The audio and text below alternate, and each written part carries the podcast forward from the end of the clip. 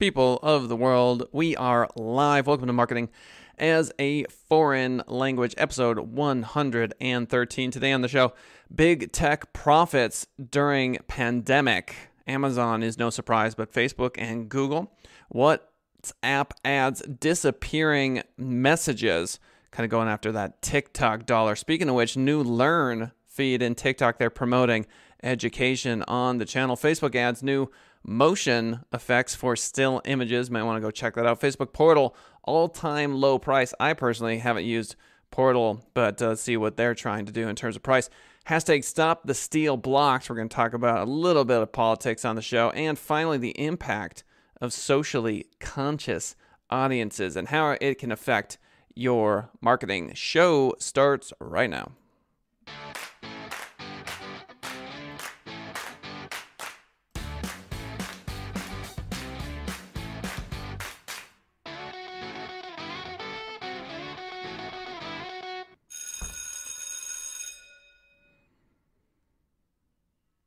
This from marketingtechnews.net. Multiple tech companies announced quarterly earnings on the same day last week, including Apple, Google, Amazon, and Facebook. Arguably, the biggest single beneficiary of COVID 19 is Amazon, which has been the go to e commerce site for millions of U.S. consumers. During the pandemic, the company reported gross revenues of more than $96 billion representing a 37% year over year revenue growth. Advertising makes up most of what is reported as other revenue in the company's earnings statement. It reached roughly 5.4 billion, up more than 50% year over year. So let's start with that. Um, it is not surprising, obviously, that Amazon is making a ton of money. Um, it is easy to look at Bezos and uh, to judge him harshly, um, as he has more money than anyone could possibly ever need. Um, that being said, I love Amazon. I'm a big fan.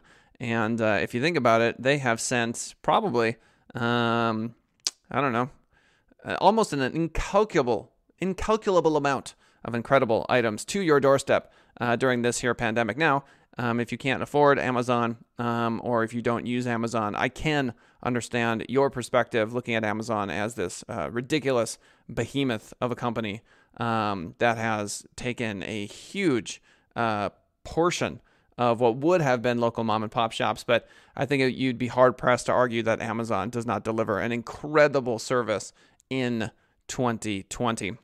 Back to the article, Google reported just over $46 billion according to marketingtechnews.com, in total revenue and $37 billion in ad revenue. Google absolutely killing it. Paid search contributed 26.3 billion, while YouTube brought in 5 billion. So let's be clear. Um, Google is in the business of selling links. Uh, it's called Google Ads. Uh, they're selling links to websites. Uh, personal injury attorneys can spend $80 on a click. It is incredible on a single click. Um, so when it comes to Google understand that the vast majority of their revenue coming from paid search. YouTube only bringing in 5 billion, a fraction of the 26.3 billion that Google is. Back to the article the year over year increase of 6% and 32% respectively. So YouTube growing much faster than Google. Facebook generated 21.5 billion in third quarter revenue, almost 99% of which was from ad spending. Not surprising at all. This is where Facebook is generating their revenue. More than 90% of that revenue comes from mobile user engagement. We're all on our cell phones. On its earnings call, Facebook said it now has 10 million active advertisers, a majority of which are small businesses. That's up from 9 million advertisers in Q2. There was a time when Facebook was not selling ads. Uh, it wasn't that long ago. Uh, but now they've become a ubiquitous part of the advertising landscape. WhatsApp adds disappearing messages. This from socialmediatoday.com. After months of testing, WhatsApp has today announced that all users can now access its new disappearing messages feature, which will see all new messages sent within the designated chat self erase after seven days, as explained by WhatsApp. When disappearing messages is turned on, new messages sent to a chat will disappear after seven days, helping the conversation feel lighter and more private, helping it feel lighter and more private. In a one to one chat, either person can turn disappearing messages on or off in groups. Admins will have the control. So I think the illusion of privacy and the illusion of um, not of of uh, impermanence on the internet is attractive to people, even though it is an illusion. It's not real. Um, it is so easy to screen share what's happening on your phone and on your computer. So, this idea that we can somehow turn back the dial and live in an era when you know the phone call probably wasn't being heard, or the uh, the snap wasn't being recorded, or the photo um, simply existed in a uh, memory box somewhere. Um, those days are gone, uh, and so I think this sort of um, attempt to you know add that uh, what they they refer to as lightness or more privacy. Eh, you know, it's a nice little feature um, to add here, and WhatsApp obviously um, trying to grab some of that Snapchat uh, demo. So that's all it feels like to me. New Learn feed in TikTok. This from socialmediatoday.com, and what appears to be an expansion of its quote, excuse me, hashtag Learn on TikTok program which it first announced back in May, TikTok's new test is now testing a new dedicated Learn stream of videos within the app. Currently in testing and appearing for only some users, the stream, as noted, looks to be an expansion of its at Learn on TikTok program, which I am for. I think that's very cool, which is being funded through TikTok's $50 million Dollar creative learning fund, which it announced earlier this year as part of its broader $250 million commitment to assist with the impacts of COVID. So we're going to talk about um, social marketing a bit later in the show. Uh, this right here is uh, it's heartwarming. It's heartening. Have you heard that? As explained by TikTok at launch, we've partnered with over 800 public figures, media publishers, educational institutions, and real world professional experts who have been affected by the global global tam- pandemic to bring learning material. So basically, imagine TikTok as um, as one of many social media platforms that in the future are going to be providing a lot of educational content. Um, I think the university as it exists today, and even high school as it exists today, is going to be very antiquated in the next five to 10 years. Um, something I saw on Reddit recently showed that adolescents are getting a lot more sleep. Uh, the whole get up, get ready, uh, get to the physical location, um, the moving back and forth between classes. All of this amounts to a lot of gasoline being burnt, uh, CO2 emissions, less sleep for kiddos um, who desperately need it for their developing brains. And uh, in the end, I think we're going to have a much better educational system as private companies move into this space. I think there's going to be a gamification of education. Uh, in case anyone's wondering about my credentials, I have a master's degree in education from the University of Minnesota, and I taught for a few years. I think that the in person classroom is a very antiquated and outdated model. If you are a six year old and you can do calculus, why are you doing subtraction? Uh, it's very stupid. And obviously, you've got um, the public education system in the United States, which is very strong. Um, and uh, for a lot of folks, it's their only option. I think if we can move virtual, if we can digitize and gamify uh, learning, we can have folks um, in Spanish four in, you know, who are 10 years old. Why not? We should be able to have kids in AP English who are 11. Um, there's no reason why uh, smart kids shouldn't be able to advance, and there's no reason why kids who are very into math, but let's say average at reading, can't be in an advanced math class while learning at grade level for reading. So the virtual environment, I believe, is much better for this. And um, if there is any silver lining in the current pandemic, I think it's forced a lot of educators into uncomfortable positions. Uh, this is not to say that the current state of affairs with education, especially this um, kind of hodgepodge thing we've thrown together, um, is good. I know that the current um, pandemic style education is not good, but I do think it's going to bring about some pretty incredible moves in education. Facebook adds new motion effects. This from socialmediatoday.com as well. Facebook is testing some new visual effects options for still images posted to news feed, which add simulated video like movement to your picture. So you take a picture and all of a sudden it's moving around. The new options provide two sets of visual effects.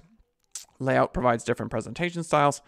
Motion adds basic movement to your image. So just as we have GIFs, um, now we've got a new option. You might want to log onto Facebook, see if you can find it. It's a visual effect option for still images. So you can add movement to that. Might be neat to play around with. Facebook Portal is something I've not personally used. If you used Facebook Portal, do you like it? Leave a comment in the comment section.